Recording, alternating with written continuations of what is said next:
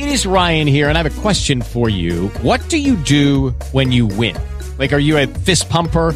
A woohooer, a hand clapper, a high fiver. I kind of like the high five, but if you want to hone in on those winning moves, check out Chumba Casino. At ChumbaCasino.com, choose from hundreds of social casino style games for your chance to redeem serious cash prizes. There are new game releases weekly, plus free daily bonuses. So don't wait. Start having the most fun ever at ChumbaCasino.com. No purchase necessary. Group. Void were prohibited by law. See terms and conditions. 18 plus.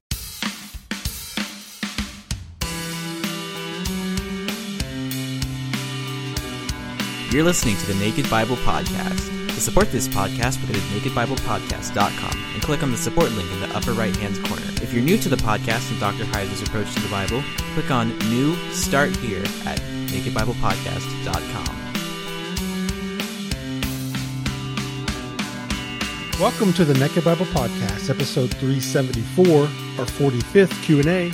I'm the layman, Trey Strickland, and he's the scholar, Dr. Michael Heiser. Hey, Mike, what's going on?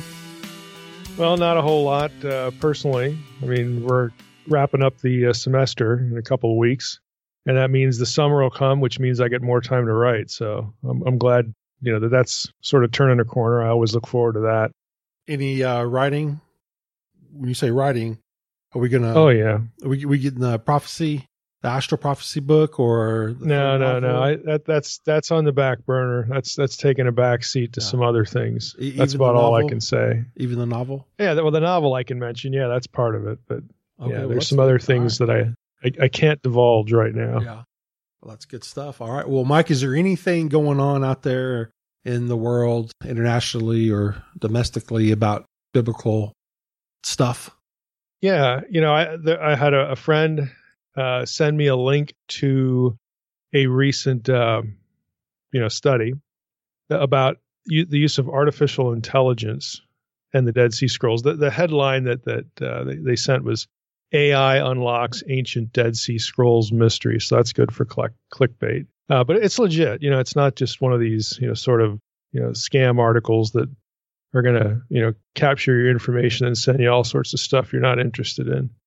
It's what it, what it's about is that um, they're trying to apply artificial intelligence to recognize patterns in in letter styles so that they can hopefully identify specific scribal hands in Dead Sea Scrolls because it, it you know the, the article is a little bit misleading. Like it, it'll say something like you know all these Dead Sea Scrolls were written in an almost uniform style. Well yeah some letters you know but you know when, when I was in grad school we had to read you know things like uh, Frank Moore Cross from Harvard he had, he did a very famous now famous article on uh, scribal hands, you know, paleography, uh, letter formations.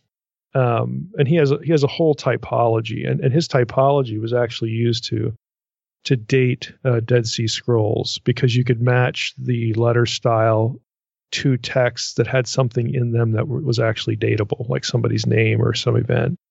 And it, and his work has really stood up over you know over the test of time. So it's long been known that that more than one scribe produced these things, even individual texts, that, that there were different scribal hands.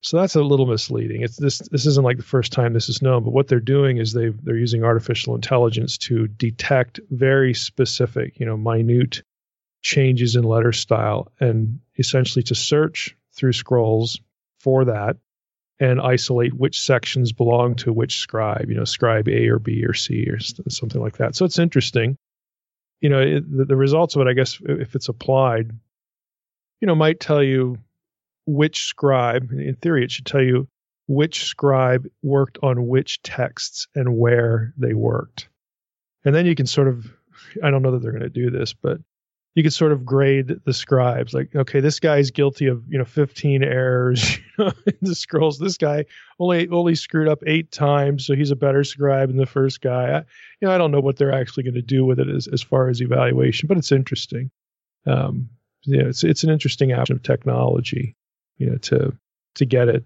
this kind of information Yeah, absolutely. Well, AI is going to take over everything. So it doesn't surprise me that they would use that in the biblical world. It's probably going to unlock some kind of hidden Bible code. You know? right? Or or at least provide material that someone can invent Yeah. yet another Bible code. Oh yeah, absolutely. That's prob my, my money's on on the invention side of it more than, than anything real and quantifiable. Absolutely, Mike. Well, that's good stuff. Well, is there anything else going on in the world that you feel the need to talk about? No, not really. No. I know we got some some questions. What Some what number questions of Q and A is this? This is our 45th and uh, uh, Wow. 45. well, we're almost at like the golden anniversary of Q and A's. Uh, are, are we going to get each other anything for our 50th? Yeah, well, maybe uh, you can get me maybe an updated copy of Microsoft Word or something like that. There you go. That, that'd be really Yeah, sweet. just really romantic. yeah for Mike. for our notes. Yeah, Yeah. yeah. Well, Well, hey, since this is a Q&A, I that's wanna- stretching it. I want to remind people out there that uh, be collecting your thoughts on Revelation because at the end of it, uh, we're going to do a, a specific Q&A on Revelation. So email me at treystrickland at gmail.com uh, with your Revelation questions. And if you could help me out, put Revelation uh, in the subject line. I'm going to be collecting those, Mike, and uh, we're going to try to tackle as many as we can at the end of Revelation. So now you know what's going to happen. You know what's going to happen with those. What's that? People are going to are going to sneak in questions that that to get at different end time systems. You know what to see what I think about different end time systems. That's what that's what's going to happen right there. You- so if you're just- listening out there and and that's the plan my answers gonna are gonna be real short how many ways can i say i don't care um you know uh, it'll, they'll probably be a little have a little more substance than that but I, i'm already on to you. If that's you i'm on to you before it, we even get started. Uh, to, maybe we should just have a whole episode just where you uh, tear down, break down specific end times prophecies and then pick it, pick it apart. Yeah i've actually already done that on on my website drmsh.com the series of why an obsession with eschatology is a waste of time so that. yeah, people can read through that, you know, and then they they can they can take what's there and they'll they'll know how to, you know, how to argue against somebody else's position, but they'll also hopefully be awakened to the fact that oh, somebody else could read this and argue against my position, you know. So, you know, I don't I don't know that we need to repeat that, but see that that that might be the answer to those questions. Oh, read number six, Yeah. you know, on the list of blog Yeah. posts or something like Yeah, that. there so. you there you go. Yeah, I forgot about that. So uh, you're right about that article, but it, it would be nice to get it in podcast form too. Maybe, maybe not. Well, maybe maybe that'll be your your your fiftieth Q and A. That'll be my 50th Q and A present, and I appreciate that. Another Q. and Yeah, sounds great. All right, Yeah. Mike. Well, I can, I can I can hear the enthusiasm in your voice, you know, as as we speak. all right, Mike. Try to well- contain yourself, Trey. Yeah. very hard, very hard to do, Mike. You're such a sweet. no. I don't know where I'm going with that. All right, Mike. Hey, let's let's get through our questions here. We got some good Well, it, questions. it ended well. Yeah. we got some good questions from All some good people here. So let's let's just get at it. Uh, our first one's from Jason from Tempe, Arizona, and his question is: What does the Bible mean when it refers to gods that came recently? Deuteronomy thirty-two seventeen and Psalm eighty ten in the Septuagint. Does this recency refer to the glorification of beings that were previously in some way like humans, i.e., believers in the Most High God, who later were glorified and given responsibilities to protect and govern a subsequent generation of mortal beings? To me, this seems somehow like a repeating cycle, since Paul refers to believers being transformed at the second coming, 1 Corinthians 15 51. And John refers to believers as being called sons of God, 1 John 3 1. Recency of godhood is mentioned in the Septuagint Psalm 80, which in modern Bibles is Psalm 81. And Psalm 80 10 reads, verse 9 Mhm. There shall be no recent God among you, nor shall you do obeisance to a foreign God. What is it about the gods that make them not only created, but also recent? Yeah, the, the answer to this is a lot simpler than the, the question might suggest. And Jason actually has the answer in the question, and that is Psalm 80, verse 10. So, you know, the, the talk about transformation, believers, you know, humans being transformed, is all eschatological. There, there's no there's nothing in scripture that refers to this happening in the past. So the repeating cycle is is just something that is sort of an idea imported into the text. There's really no basis for that. But the answer again is a lot simpler.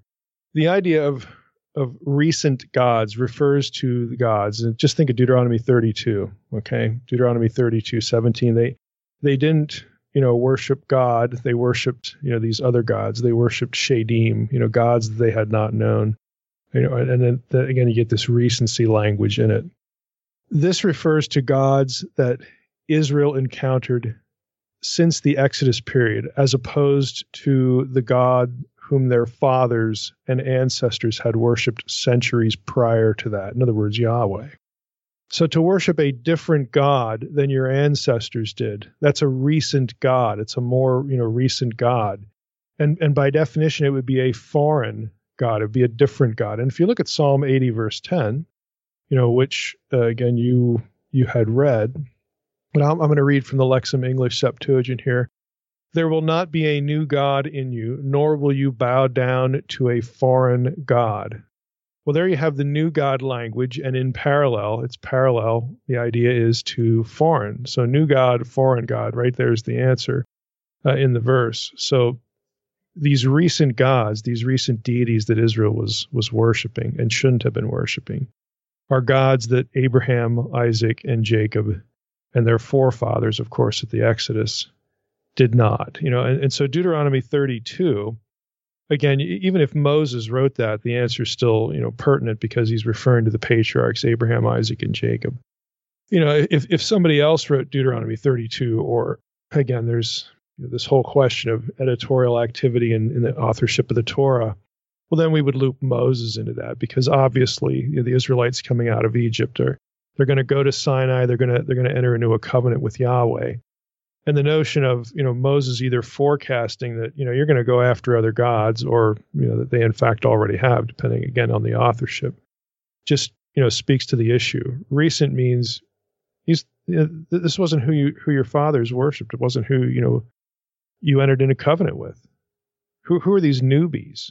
You know that that sort of thing. So again the the answer i think is pretty more pretty more straightforward or pretty much straightforward than you know the question might suggest George from Woodsville, New Hampshire asks, Are there any female Apkallu? If not, how can Gilgamesh be two thirds Apkallu? Well, let's take the first part. Uh, I'm I'm not aware of any icon, iconography or anything textually that says there were female Apkallu. that doesn't. I, I, know the implication of the second part of the question. If not, how can Gilgamesh be two thirds Apkallu?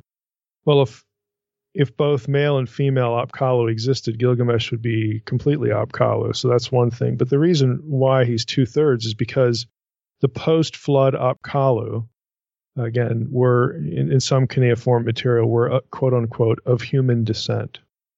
That's why you only get the two thirds, and hence the parallel to Genesis 6 1 through 4 that I've talked about in, in Unseen Realm and reversing Hermon and, and the Demons book. All three of those books address the the Apkallu context, which draws on the work of Amar Annus as far as the the cuneiform material for this.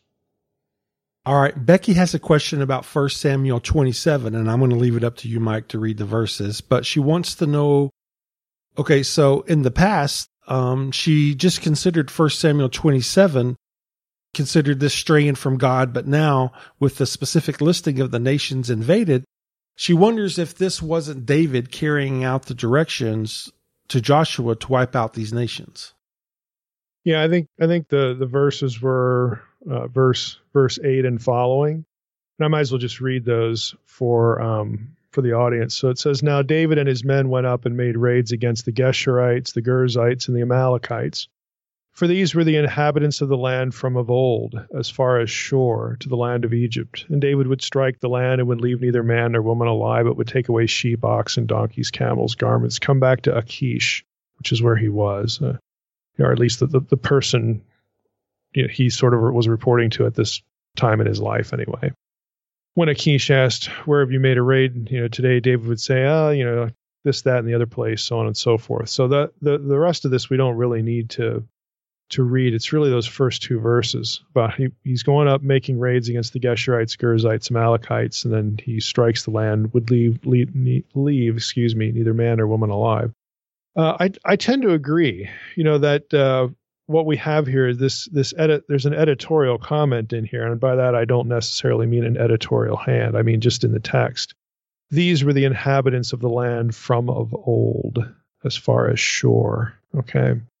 Um, if you recall from the Exodus series uh, in the pod, the podcast, we talked about the Amalekites, and they they do have a relationship to the giant clans. So th- there you have your your clues right there. This inhabitants of the land from of old, the reference to the Amalekites. Um, their their heritage, the Amalekites anyway, can be traced to the Horites. And again, if you want to listen to all that material, uh, it's episode uh, 283 on Exodus 17. So you know this this is part in, in that case you know it's it's sort of a, a precursor to what Moses and, later Joshua are going to run into in the land as far as you know opposition from the giant clans. In other words, it seeds that thought or what's going to become a recurring motif. And really, in my view, what really defines this the rationale for for the the, the conquest in terms of you know the the verbs of killing, you know the the, the the, the holy war, quote unquote. You know, those elements of the conquest are, are, really about the elimination of the giant clans and those that you know are perceived to extend from from the Nephilim. Now, what about the Geshurites and the Girzites, though? So I, again, I agree in, in principle that this is what's going on, and I think the Geshurites and the Girzites are part of this. And there's actually a a text critical issue that that makes it really doubtful that this is going to sound odd, but that the Girzites even ever existed. But let, let, me just let me just track through. So you have two options on the Geshurites and the Girzites, and I, am just going to read a little bit here. I looked up the uh, both terms from Anchor Bible Dictionary, and it, these this is actually going to be part of a presentation I gave a couple years ago uh, in Lubbock, Texas, when I went through the the uh, the people group names. But ABD notes, quote, the inhabitants you know, the, the Geshurites and Girzites were the inhabitants of an area southeast of Philistia, between Philistia and Sinai, according to Joshua 13:2. When David fled from Saul and resided in Philistia by permission of Achish, which is 1 Samuel 27, he executed forays against the Geshurites and despoiled them thoroughly. Okay. And then another note from the same source, you have uh, this ABD writes the inhabitants of a district, Geshur, bounded on by Gilead on the south, Bashan on the east, and Mount Hermon in the north, according to Joshua 13:11. They were Arameans who, with the Maacathites, remained Israel's neighbors on Israel's northeast extremity. So you get a connection there to the in terms of the northern border with uh, Bashan and uh, Mount Hermon. So based on taking this a little further, based on Joshua 12, 5, 13, 2, Joshua 13, 11, Joshua 13, 13, Lipinski in, in this article, I've referenced this article before on uh, on the podcast. This is Lipinski's article about El's abode, El, you know, the, the, the Canaanite deity, his abode, which is he argues very very effectively it was originally Mount Hermon. This was the seat of the gods all the way back to this to Sumerian times. And of course, this is right at, at the you know the, the border of of uh, Bashan, okay, the region of Bashan. So Lipinski writes the biblical story, again based on these passages in Joshua, implies the existence of Manassite settlements in Bashan, which should probably be linked with Jeroboam Jeroboam II's conquest in the area. In earlier times, this region belonged at least partly to the kings of Geshur, okay, later the Aramean kingdom of Damascus. The kingdom of Geshur or Bet Ma'akah extended for 40 kilometers north of the Sea of Galilee. So all this this whole region, and that that much would of course would be in the land, uh, the parameters of the land that was promised uh, to Abraham and his descendants. So consequently, the Geshurites were residents in Amorite territory associated with Sihon and Og of Bashan. Okay, kings of the Amorites, uh, Og was a giant, okay, the last of the Rephaim. Though the Geshurites, in there's no verse that explicitly calls them Amorites, they, they are in this territory. This would mean that the first option, the Geshurites were inhabiting an area in the south near Philistia, is not really, you know, the, the point of the reference, you know, at least for, you know the conquest narrative. So so going back to the to Anchor Bible dictionaries, those two options, it's really the second one that the Geshurites we're talking about uh, would, were inhabitants of a district Geshur again up up toward the north. So you know how do we look at this? You know we, we've got David going after these these Geshurites, and you, you you could argue that there were two separate groups, one in the south, one in the north, and so you know a, a scholar would look at this and say, well, the the you know the Geshurites, we have to keep these two groups separate, so on and so forth. But to me, that that actually isn't that clear because okay, you have Geshurites in both locations. I get it. One location is very obviously associated with the giant clans. The other location, again, is is southeast of Philistia, between Philistia and Sinai. But you get this association with the Amalekites as well. So so you have these these people groups. One of them, at least clearly, the Amalekites, is part of the giant clan traditions living together. So regardless of which set of Geshurites, you know, we're talking about, and if it's if we're talking about Achish, who's down in the south, it would be the it would be that group. I still think you have a connection to, to giant clan thinking and giant clan people groups. That, that this association is still, you know, still legit. It, it, it has it has some explanatory power here. Now let's go to the Gerzites. and they're also mentioned in 1 Samuel 27 8. Now, if the above is correct, that the Geshurites, you know, about the Geshurites and all that, you know, what, what about this other group? Well, in fact, the Geshurites may never have existed. Anchor Bible Dictionary notes this. The scholarly conden- consensus is that the Gerzites, unknown from any other source, not, not just in the Bible, but anywhere else, okay, unknown from any other source, most probably did not exist. Already, the Masoretic text corrected the Kethiv reading, Gerzi, to the Qere reading, Gizri, okay, Gezrites, meaning the inhabitants of Gezer, which also is in the north, by the way. Now, what, what, that, what that means in English let me let me just finish the quote. Gezer, however, lies much too far to the north to fit the context of this particular passage. Um, evidence from the Septuagint would indicate the Masoretic text reading either represents a conflate text representing two variants in Geshurites or Gerzites, Gezrites, or is the result of a dittography of Geshurites. Dittography means a, an accidental duplication of a term. Now, in English, what this means is that what the Masoretic text has, the way it's spelled, scribes themselves corrected so that it read Gezrites instead of Gerzites. The Kethiv reading is uh, Kethiv is a term that means what is written. In other words, what the text uh, you know shows you, what you're looking at in the text. And then a scribe would would would in the column put a qere. This is what should be read. So here's here's what's written. Here's what should be read. So you know the ancient scribal traditions actually already make this this correction. And so if the correction is correct, if, if we're dealing with people of Gezer, then there's no such thing as, as Gerzites. Okay, they're, they're just people of Gezer. They're not some other group. So it's it's a it would be a misspelling that, that has created this people group that we find in our English Bibles. Uh, again, regardless if, if it is the the, the Gezerites, yeah, they're, they're in the north. They're in the north, and and they they wouldn't, you know, they they wouldn't really apply to so the explanation goes, they wouldn't really apply to David's forays because David's operating in the south. Well, okay. How, how do we know that that some people from from Gezer, you know, weren't weren't living down there as well? Well, the short answer is we don't. You don't have to have a city. You just have to have some people who this is where they come from. They happen to be there when David does these raids, and somebody takes note of it. Again, whoever's writing, you know, First Samuel twenty seven that there were people from Gezer there too. And Gezer, of course, is included in the conquest, obviously the original, you know, conquest of the land. And because of its location in proximity to places like Bashan, uh, and and there are other reasons that you know we can't really get into all this in, in, in detail in the Q and A, but there are other reasons that they they have linkages back into this these giant clan traditions. Um, their their inclusion in the in the idea at least still, you know, deserves attention, still has some merit. So anyway, again, that, that that's kind of a long answer to this.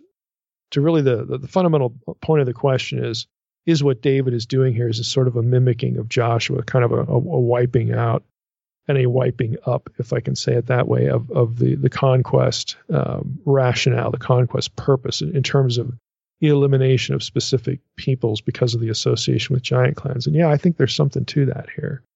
Uh, and again, I think that that little line in there, these were the nations of old, okay, I, th- I think is designed to, to take the reader's mind in that direction. Bob has a question, and he wants to know that scripture tells us that we will rule with Christ after his second coming. My question is, what do we rule over? Since the unbelievers will be in the lake of fire and believers will be rulers with Christ, what will we be responsible for ruling?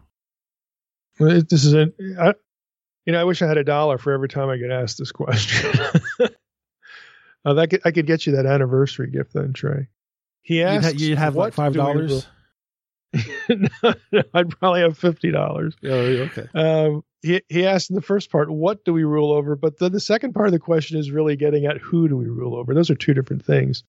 You know, what we rule over is the earth, specifically the new earth, the new earth, the new Eden. Um, and yeah, it's going to be populated by believers. You know, with with with Jesus. You know, there, we we need to stop thinking about our our rulership in the new earth as who do I get to be the boss of, or who do I outrank, you know, and get and get to sort of give orders in a in a nice post-apocalyptic uh, New Eden sort of way. Uh, you need to start thinking about the rulership in the New Eden as partnership. We are we are there with fellow believers. We're all equal imagers of God. We are co-rulers. We are you know with Jesus. We are steward kings. Basically, what we're going to be doing in the in the new earth is you know quote unquote ruling over the earth, which really means we're going to be living like Adam and Eve would have lived, and of course their children had there never been a fall. You know Genesis 1:28, the dominion language there, let them have dominion over the earth. It's the same lemma in, in the Septuagint, anyway, as we see in Romans 15:12, where we have the, the Messiah again, and you know, looping in the rule of the Gentiles, we're granted to rule with him in Revelation 2:26 and 3:24. Uh, so I, I, think the whole question just needs to be reframed. That you know, when it when it gets to the end of the eschaton, when everything plays out, we have a new global Eden. Everything is going to sort of return, you know, hit the reset button to what it should have been, what it could have been without rebellion. And so we are going to be steward kings of the planet. We're going to enjoy it as it was meant to be enjoyed.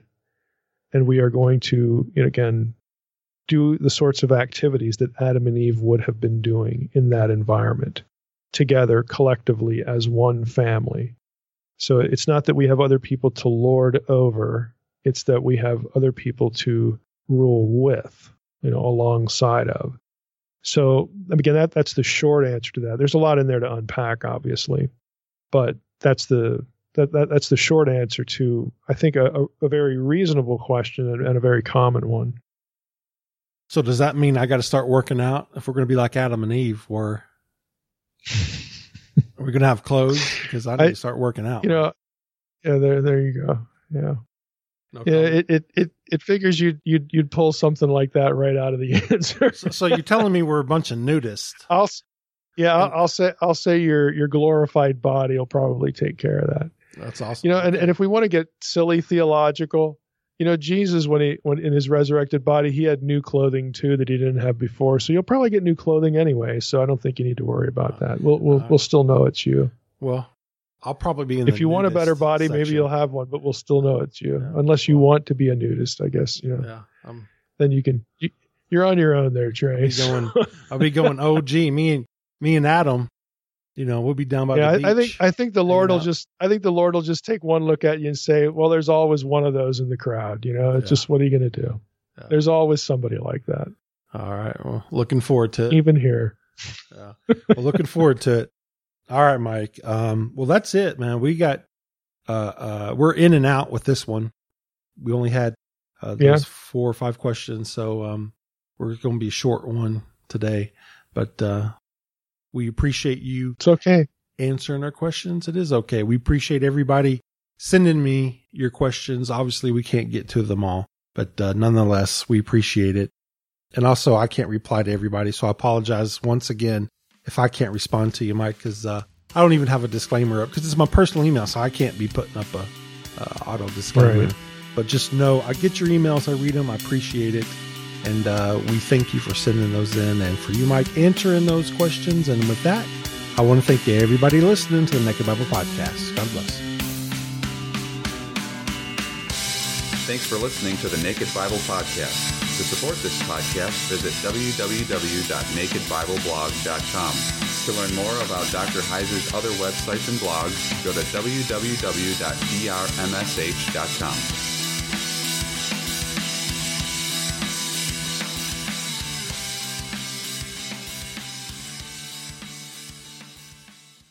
With the Lucky Land slots, you can get lucky just about anywhere.